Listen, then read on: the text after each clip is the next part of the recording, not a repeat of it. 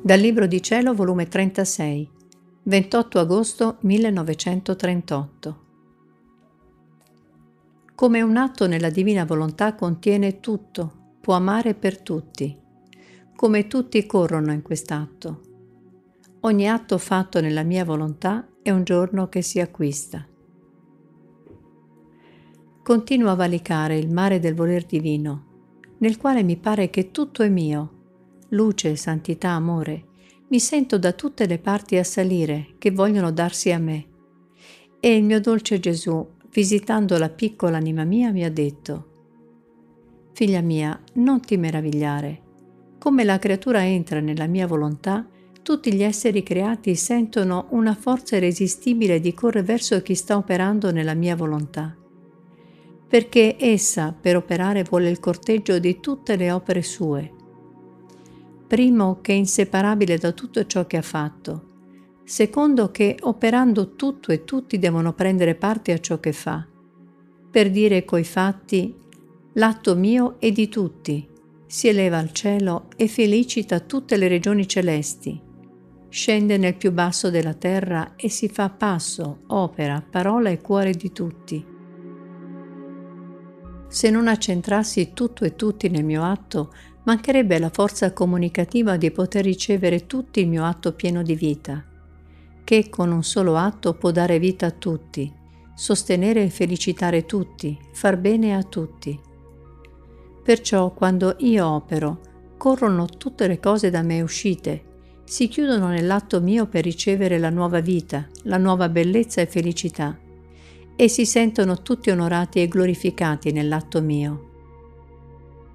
Ecco perciò, quando la creatura entra nella mia volontà ed essa sta per operare, per amare, nessuno si vuol mettere da parte, tutti corrono. Corre la Trinità Sacrosanta, la Vergine Regina, anzi ne vogliono il primato in quell'atto.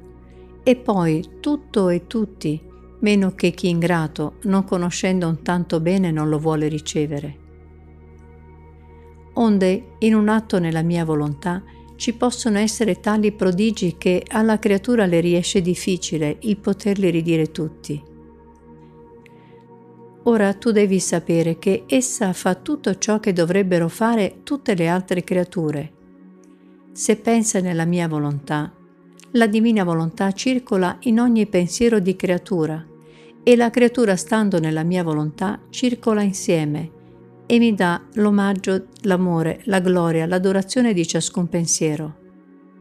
Le creature non ne sanno nulla, ma io, che sono a giorno di tutto, ricevo la gloria di tutte le menti create. Se parla nella mia volontà, siccome la mia è voce di ciascuna parola, mi sento ridare la gloria, l'amore di ogni parola.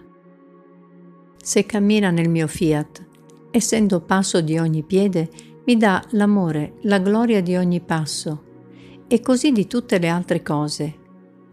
Ma le creature non ne sanno nulla che per mezzo di chi vive nel mio volere io prendo l'amore, la gloria che dovrebbero darmi.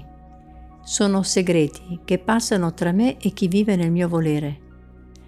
Anzi, vi è ancora di più. Questa creatura giunge a darmi la gloria, l'amore che dovrebbero darmi le anime perdute la virtù comunicativa del mio fiat giunge a tutto e a tutti, da tutto e si fa avere tutto.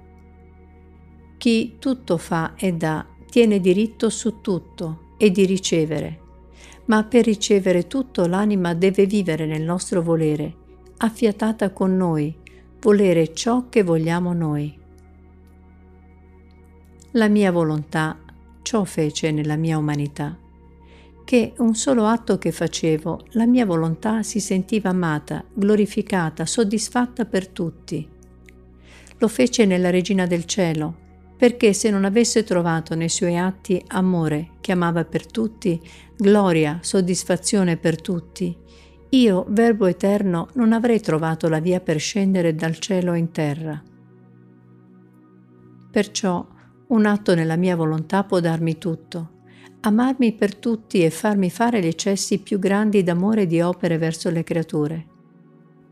Ed è tanto il mio contento quando nel mio volere la trovo nei passi di tutti che mi ama, nei pensieri, nelle parole, che nella mia enfasi d'amore le dico, stai facendo ciò che feci io, sicché ti chiamo eco mio, amore mio, piccola ripetitrice della mia vita.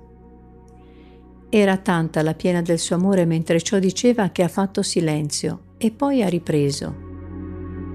Figlia mia benedetta, ogni atto fatto nella mia volontà divina dalla creatura è un giorno per essa, giorno pieno di felicità e di tutti i beni. E se ne fa dieci, venti, tanti giorni acquista. Ora in questi giorni prende il cielo come suo e siccome sta ancora sulla terra, prende il sole, il vento, l'aria, il mare come suo. E la sua natura prende le più belle fioriture per ornarsi e abbellirsi, ma fioriture che non appassiscono mai. E oh che bella comparsa farà quando sarà nella nostra patria celeste. Per quanti atti fatti nel mio volere tanti giorni possederà. Ciascuno avrà il suo sole distinto, il suo cielo azzurro tempestato di stelle, il suo mare che mormora amore, il suo vento che fischia, che urla, che geme e soffia mare impetuoso, amore che impera. Non mancheranno neppure le più belle fioriture, una distinta dall'altra per quanti atti ha fatto nella mia volontà. Nulla mancherà di bello e di buono a chi ha vissuto nel mio eterno fiat onde continuavo a girare negli atti della divina volontà e la mia povera mente si perdeva nell'incanto della creazione. Quante sorprese meravigliose, quanti segreti d'amore ci sono in essa. E poi l'opera più bella, la creazione dell'uomo. E il mio dolce Gesù ha ripreso il suo dire. Figlia mia, la creazione degli esseri e la creazione dell'uomo posso chiamarla le mie due braccia, perché ab eterno stava nella divinità e nell'uscirla non la distaccai da me.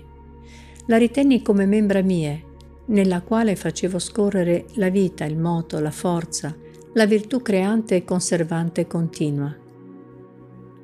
Il braccio della creazione degli esseri serve al braccio della creazione dell'uomo ma in quel braccio ero io stesso che dovevo servire l'uomo e lo servo tuttora, ora di luce, ora di vento, ora di aria per farlo respirare, ora di acqua per dissetarlo, ora di cibo per alimentarlo e fin di terra per fargli godere le più belle fioriture dovizie dei frutti. In questo braccio mi mettevo a servizio dell'uomo. Il mio amore non mi faceva badare a nulla Correvo a lui per mezzo delle cose create portandolo come in braccio, perché tutte le cose gli portassero gioia e felicità. In questo braccio trova tutte le cose come le uscì. Non è andato sperduto né una stilla di luce né di acqua. Nulla si è cambiato. Tutto ciò che uscì sta al loro posto d'onore, dandomi la gloria del mio eterno amore, e mi rivelano chi è colui che le ha create, la mia potenza, la mia luce inaccessibile, la mia bellezza inarrivabile. Ogni cosa creata è una storia del mio eterno amore e quanto amo colui per cui tutte le cose furono create. Ora dalla creazione degli esseri passai alla creazione dell'uomo. Quanto amore nel crearlo. Il nostro essere divino scorreva amore e nel formarlo correva il nostro amore e investiva ciascuna fibra del suo cuore, ogni piccola particella delle sue ossa. Il nostro amore stendevamo nei suoi nervi, facevamo scorrere nel suo sangue il nostro amore. Investimmo i suoi passi, il suo moto, la sua voce, il suo palpito, ciascuno dei suoi pensieri di amore. Quando il nostro amore lo plasmò, lo riempì tanto del nostro amore in modo che in ogni cosa, anche nel suo respiro, doveva darci amore, come noi l'amavamo in tutto. Allora il nostro amore giunse all'eccesso di fiatarlo, per lasciargli il nostro fiato d'amore. Per compimento e corona creammo la nostra immagine nella sua anima, dotandole le tre potenze, di memoria, di intelletto e di volontà restandoci in Lui come nostro portatore. sicché l'uomo sta unito a noi come membro e noi stiamo a lui come abitazione nostra. Ma quanto dolore non troviamo in lui. Il nostro amore non sta in vigore, la nostra immagine sta ma non si riconosce. La nostra abitazione è piena di nemici che ci offendono.